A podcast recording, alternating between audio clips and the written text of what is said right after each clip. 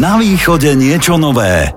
Venuje sa umeniu. Jeho diela poznajú aj za hranicami. Dovolím si dokonca povedať, že oveľa viac ako doma. Narodil sa síce v Rožňave, no žil a študoval v Košiciach, ale aj v Bratislave, v USA či Holandsku, kde aj aktuálne pôsobí. Pri tvorbe mu učaroval vosk a práve včely ho dostali aj do popredných svetových galérií. Tomáš Gabsdil Libertíny nás preniesie do svojho ateliéru. Pri počúvaní Rádia Košice vás víta Kiva. Keď už som teda spomenula ten ateliér, tak ako vyzerá tvoje? Máš tam taký ten umelecký neporiadok, alebo keďže pracuješ s voskom, tak to vyzerá úplne inak? Ako si to máme predstaviť? Je to veľmi zaujímavý priestor, pretože je obrovský, je v centre Rotterdamu. Myslím, že mám nejakých 300 metrov štvorcových, takže je to taký wow. labyrint e, miestností každá venovaná nejakej inej záležitosti. Vlastne ja mám stále strach, keď prídu ľudia na návštevu, či už sú to kurátori, alebo priatelia umelci, alebo zberatelia. Mám strach z toho, že ma budú súdiť, aký tu je neporiadok. Prvá spätná väzba, ktorú dostávam, že ako veľmi dobre organizované to je. A, takže niečo na tom bude, že mám aj takú nejakú vadu, že stále rád organizujem veci a mám rád poriadok a nikdy toho nie je dosť. Takže ten priestor je obrovský, mám tam samozrejme veľký sklad, mám tam priestor na fotografiu, to znamená fotoateliér, na maľbu, veľký priestor na malovanie plátien a potom taký väčší workshop, kde vlastne sa robia modely, pripravujú sa skelety na tie skulptúry z vosku, alebo teda na tie skulptúry, ktoré budú vytvárané včelami a počítače a modely a archív a inšpirácia a tak ďalej. A keď hovoríš 300 metrov štvorcových, tak to je dosť veľkorysý ateliér, však to ti môžu akože niektorí aj závidieť v dobrom.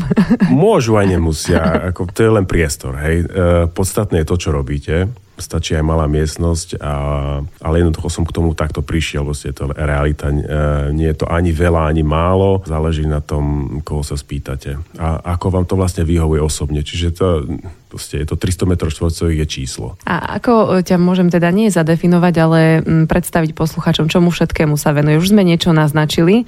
Môžem povedať, že si výtvarník? Môžeš, teda musíš. Áno, a čo to presne znamená? Sochy, maľba, fotku si spomenul? Áno, e, venujem sa v podstate ten celý diapazon e, výtvarnej tvorby od fotografie cez grafiku, monotypy, kresby, maľba na plátne. Veľa maľby riešim v poslednom čase a socha, ktorá sa venuje procesuálnym záležitostiam. Buď je to prírodný proces, alebo je to mechanický proces vytváraný mnou ako človekom, ako vytvarníkom. A sú to repetitívne procesy, opakujúce sa, také niečo autistické priam.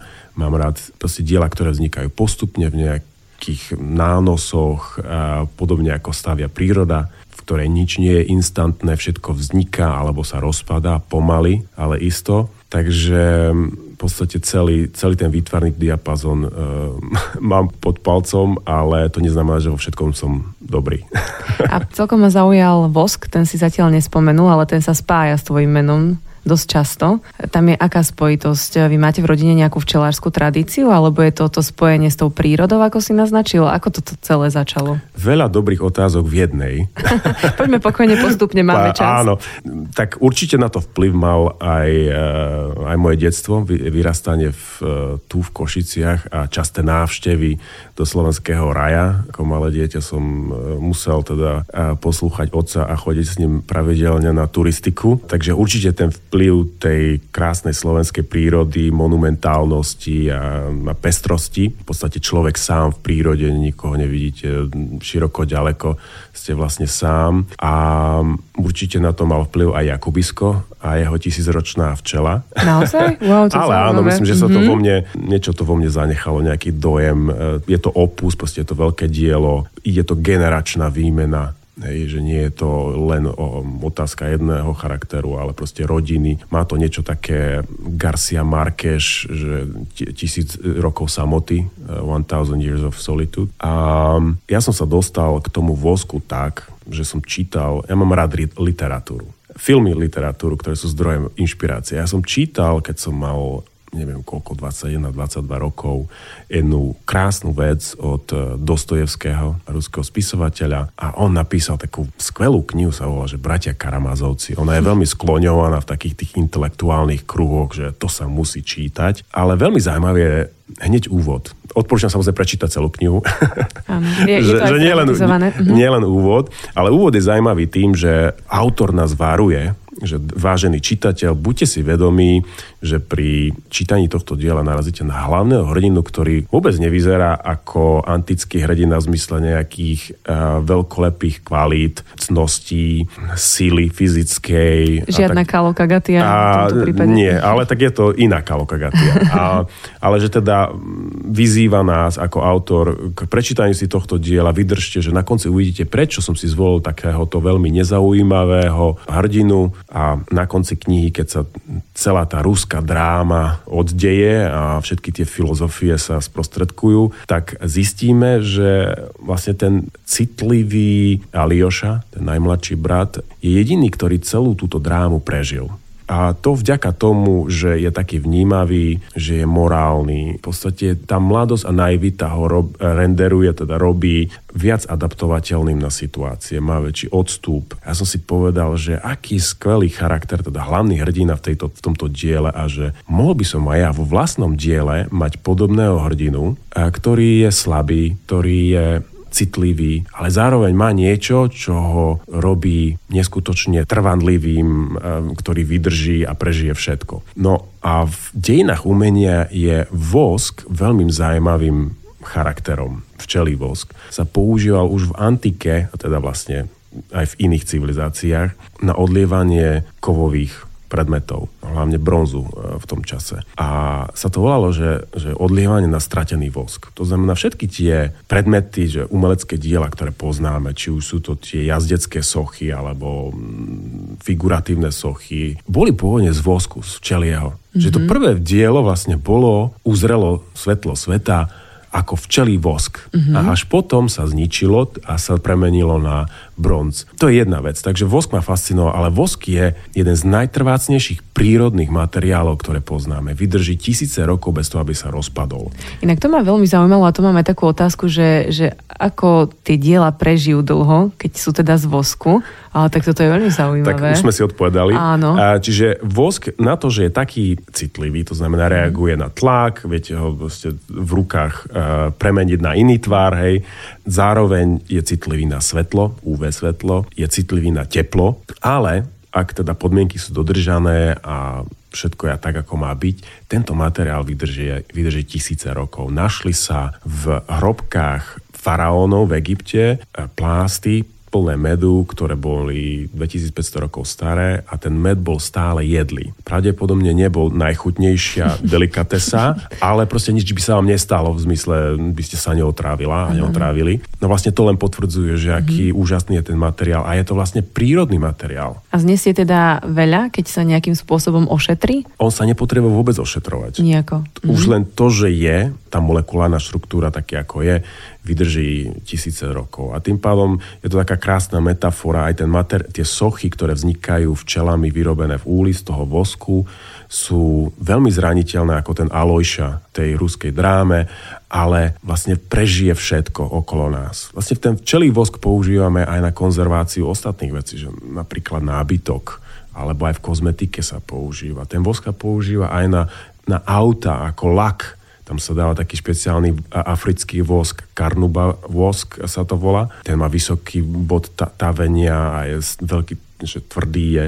Takže je to veľmi zaujímavý materiál a proste príroda, všetko dokopy aj teraz v poslednom čase, keď je ten pojem environmentalistiky a uh-huh, ekológie, ekológie je taký dôležitý, sa v týchto dielach sklbí viacej faktorov. To znamená, je to aj vzdelávacie, aj, aj populárne a zároveň je to aj krásne a zaujímavé a poetické. A ako sa pracuje s si predávam vlastné to, diela. Akože mne už si to predal úplne. Ja sa už od dnes budem na vosk pozerať úplne Áno. inak, ale akože v dobrom. Mm-hmm. A ako sa pracuje s takým voskom? Akože je to náročné, tam je asi nejaký celý proces, nie? Aby sme sa rozumeli, ja pracujem síce s voskom, ale ten prvotný bod som zanechal vlastne na začiatku, keď som sa dozvedel, že ten vosk vyrábajú včely. A povedal som si, prečo to robiť ja, keď to najlepšie vedia robiť včely. Uh-huh. Čiže ja s voskom priamo nepracujem. Uh-huh. Ja pracujem s tým médium, to prírodou, ktorá ten vosk vyrába. Takže uh-huh. ja som prišiel na to, ako si vypýtať od včiel toho roja alebo toho spoločenstva včelieho,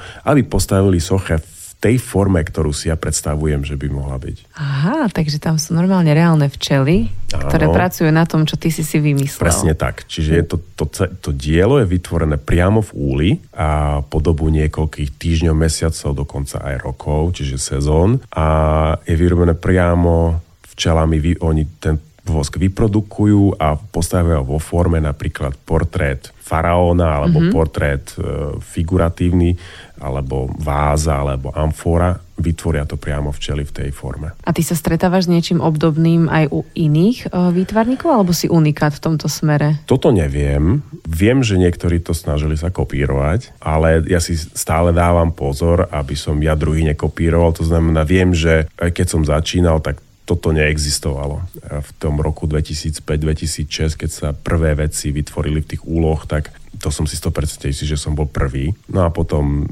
určite sa niekto chytil a skúšal to. Ale je to, je to ťažké, nie je to...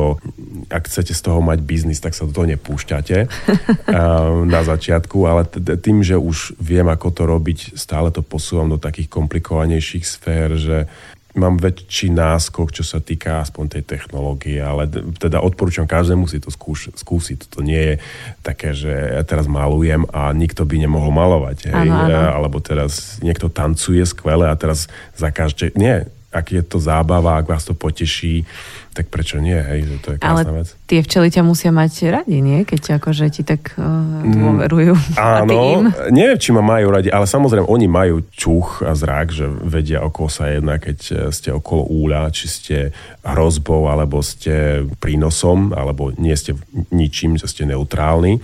Možno ma majú radi, ale žijú veľmi krátko na to, aby sme si vytvorili vzťah. Mm-hmm. A včielky žijú maximálne 6 týždňov počas mm-hmm. leta, hej, že mm-hmm. sa oni vlastne urobia k smrti.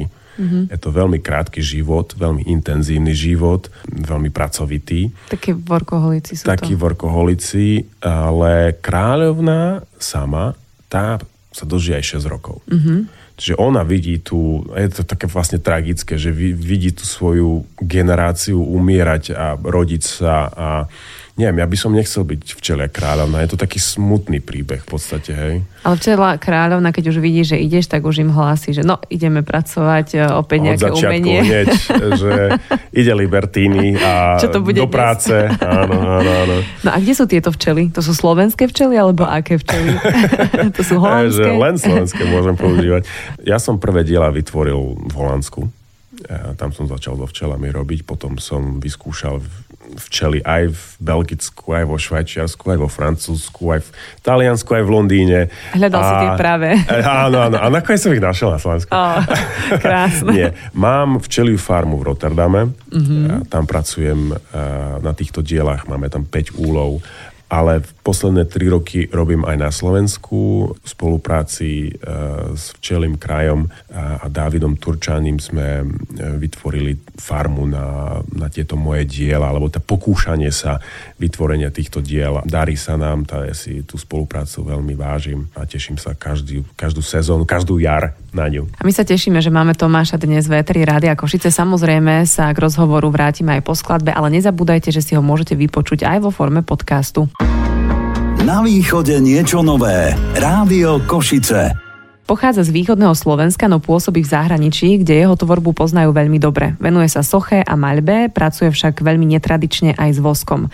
Tomáš Gabsdiel Libertíny je našim dnešným hostom a my pokračujeme v rozhovore. Ja som teda naznačila, že ťa v zahraničí poznajú veľmi dobre. A kde všade si vystavoval? To keby si mi mal vymenovať, tak sme tu asi do zajtra, ale aspoň dajme nejaké metropoly. Samozrejme mňa najviac zaujala MoMA v New Yorku. Áno. Lebo som tam bola aj osobne, je to prekrásna galéria alebo múzeum. A tak si vravím, že wow, že tam, akože Košičan, že to je, to je veľký úspech však. Je to postupný úspech, a nie je to hneď, ale áno. Vystavoval som všade možne, od Tokia cez Koreu, eh, v Soule som vystavoval, v Kyote som vystavoval. Môžeme ísť ďalej, proste Austrália, Libanon, v Bejrúte, mm-hmm, v mm-hmm. Národnom múzeu, no a teraz po celej Európe, Taliansko, Francúzsko, Španielsko, Francúzsk, Londýn. Čiže sú to desiatky výstav po celom Amerika, svete. Mexiko. Mm-hmm čo chcete. No. Dobre, a teraz si dáme takú retrospektívu, že spomenieš si na tvoju úplne prvú výstavu? Kto ti tak dôveroval na začiatku? Á, moment. Lebo to je celkom dôležité. Áno, že kto... áno, tak to je dobrá otázka. Na to som si... No, asi p- hneď prvá výstava, ktorú som mal... To bola asi v škole, škôlke, ale myslím takú a, už ozajstnejšiu. Ozaj, ozajstnejšia, tak asi hneď ako som vyštudoval, tak uh, to bolo v Rotterdame. Ja som vtedy býval v Eindhovene, ale to som mal takú duo výstavu s uh, môjim dobrým kamarátom uh, Nacho Carbonell sa volá. A mali sme takú duo výstavu, že ja on. A on sa venuje v podstate podobnému princípu, vytvárať diela manuálne, hej, sochársko-dizajnerské, ale tiež takými netradičnými postupmi, že prírodné materiály, prírodné motívy, takže nás ten kurátor, galerista dal dokopy a to bolo možno v roku 2006.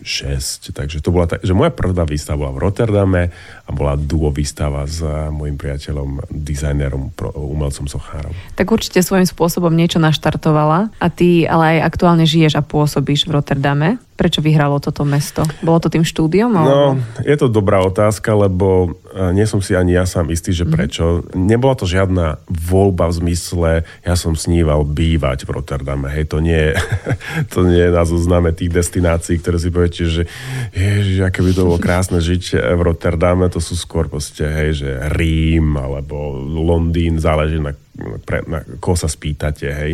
Ja som študoval v Eindhovene, tam som dokončil magisterské štúdium a ja som sa vlastne presunul do Rotterdamu kvôli tomu, že som tam mal hneď nejakú prácu po škole vlastne ako študent potrebujete peniaze a platiť si za nájom a ešte nie ste známi, takže vlastne nič sa nehrnie k vám a musíte robiť tvrdo.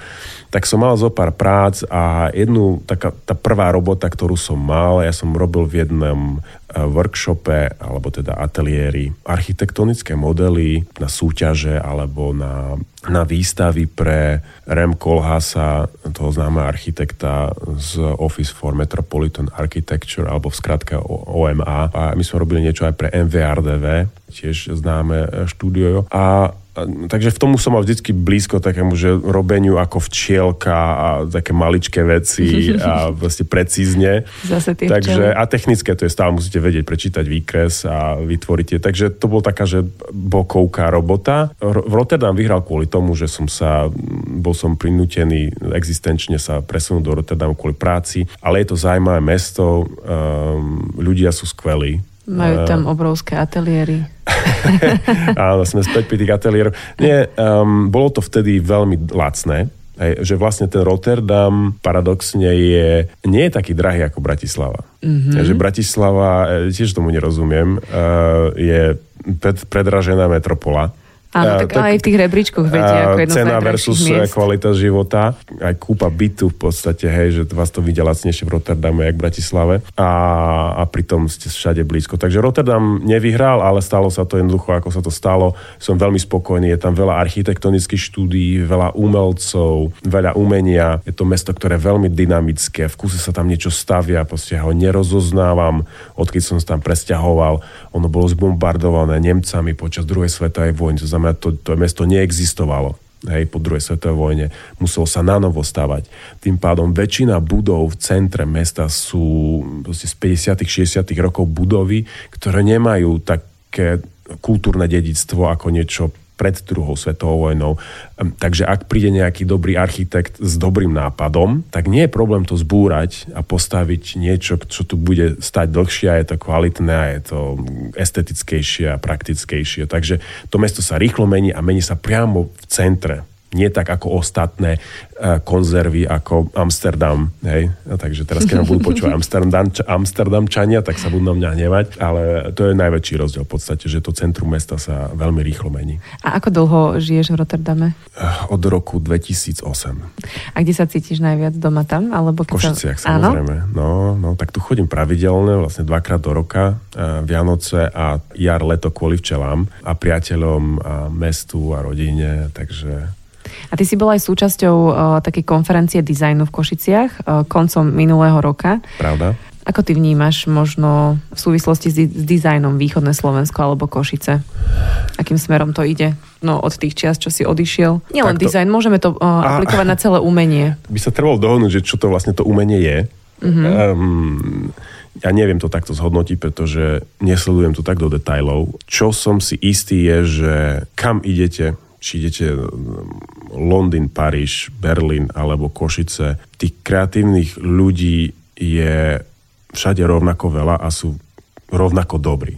Toto to je bez pochyby. V podstate to, to, že sme viac na východe, neznamená, že tu je menej géniov a, a pracovitých ľudí a kreatívnych a proste skvelých. Je tu veľa potenciálu, lenže potenciál je niečo, čo treba podporovať a on, to je všetko o nejakej pravdepodobnosti, hej, že ak má niekto predpoklady, tak tie predpoklady treba podporovať a ono to tak exponenciálne nejak rastie, že z príležitosti sa stáva ďalšia a z tej príležitosti vlastne aj skúsenosť a idete ďalej, rastiete, takže to je strašne veľa talentu, len oni musia mať aj viac príležitostí na realizáciu. No a otázkou je, že do akej miery majú možno sa realizovať umelci ako takí, či už je to fotograf, alebo sochár, alebo dizajnér, alebo grafický dizajnér. Samozrejme sú tu isté tendencie, ten okruh umelcov je tu veľmi malý, aj tá umelecká obec je veľmi malá.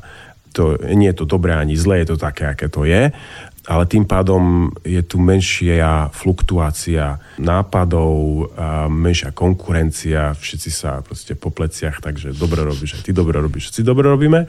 A sa to e, menej posúva, tým pádom e, nie je to také navonok také inovatívne, hej, že, že, že fakt, že wow, tak to som v živote nevidel. A pritom, pritom veľa nápadov môže spočívať aj v tom, že sa stačí pozrieť sám dovnútra a je tu strašne veľa zdrojov pre inováciu v rámci vlastnej kultúry.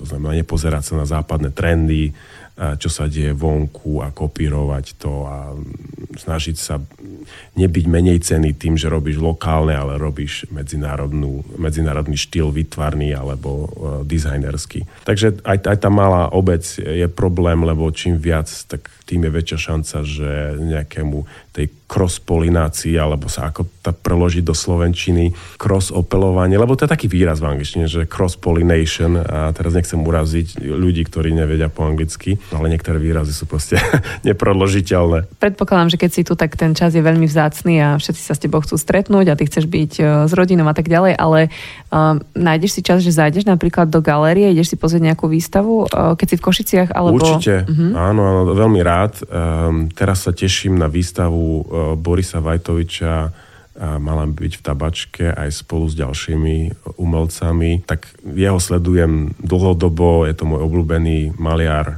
umelec.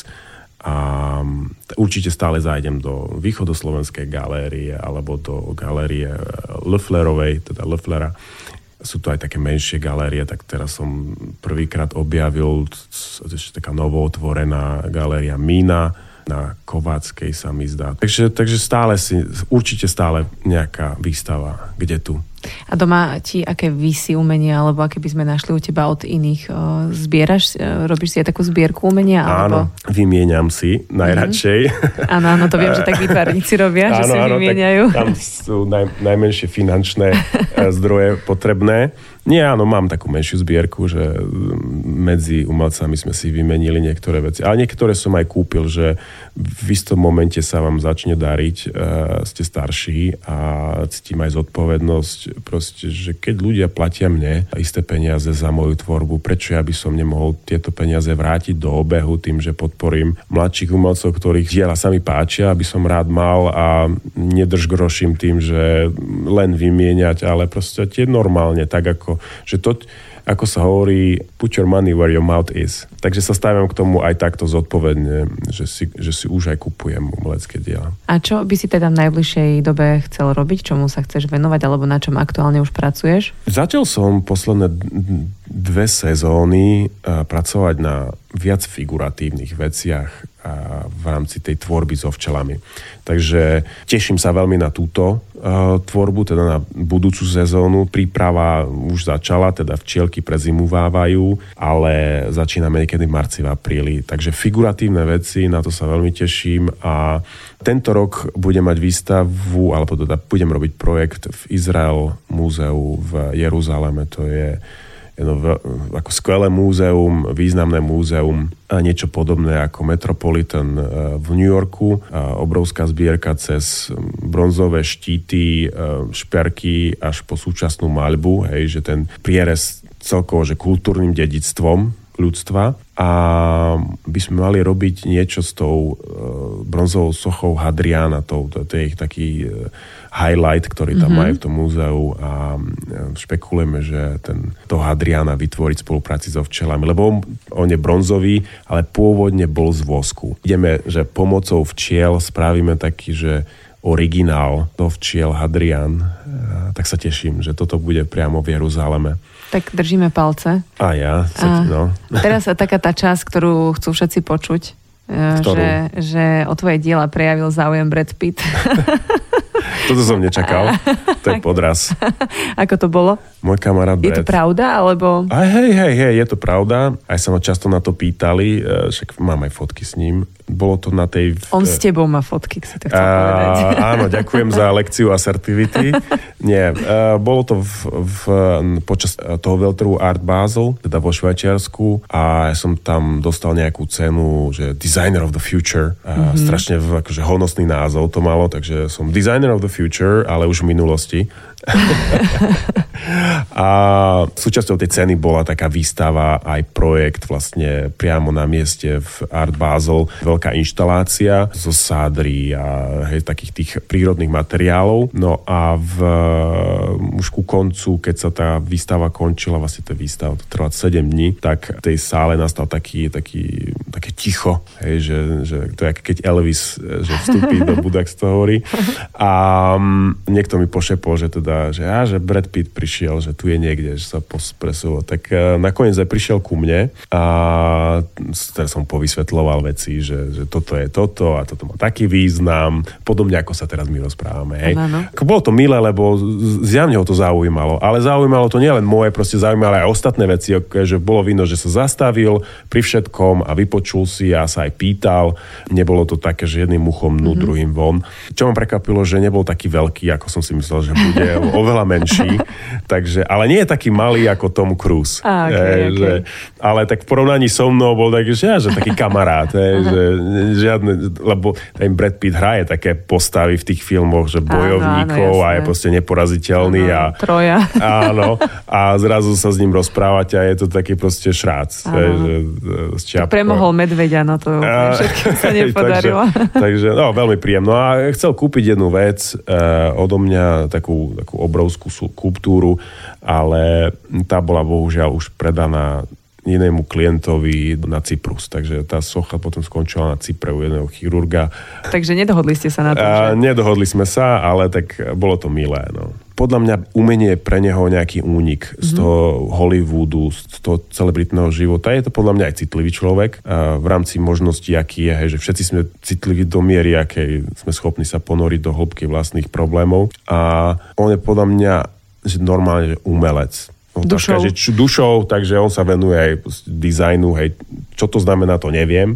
Architektúre tiež proste, OK, tak a každá z tých celebrit má také, také tie mánie, že ja som zrazu teraz toto a ja som zrazu teraz toto a niektorí iní robia na tom 20 rokov a oni sa proste za 5 minút rozhodnú, že sú interiéroví dizajnéri, hej. Áno, áno, áno. A, takže aj tomu to rozumiem, že má to svoje limity, ale ak ste herec, v podstate stále vás to ťahá do všetkého možného, prečo nie, takže on zbiera umenie, venuje sa dizajnu. A pre teba konkrétne ani nie tak taký únik, ako sme pred chvíľou použili slovo, ale tvoja forma relaxu je to, čo robíš, alebo ja neviem, chodíš si aj zabehať, ideš na bicykel, lezieš po horách, neviem. Fú, forma relaxu, rád kreslím. Kreslenie je forma relaxu pre mňa, tak ako proste deti pri tej kresbe vedie zabudnúť na to, že majú rodičov, tak ja pri tým kreslení cítim, že zabúdam na to, že mám nejaké problémy, alebo že existuje čas. To je krásne prirovnanie. Takže kreslenie viem, že vtedy viem uniknúť. More, to mám rád, e,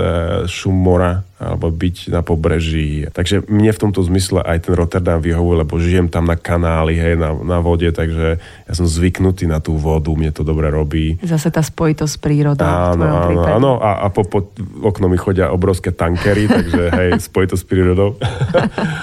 Piesok, ropa, plyn.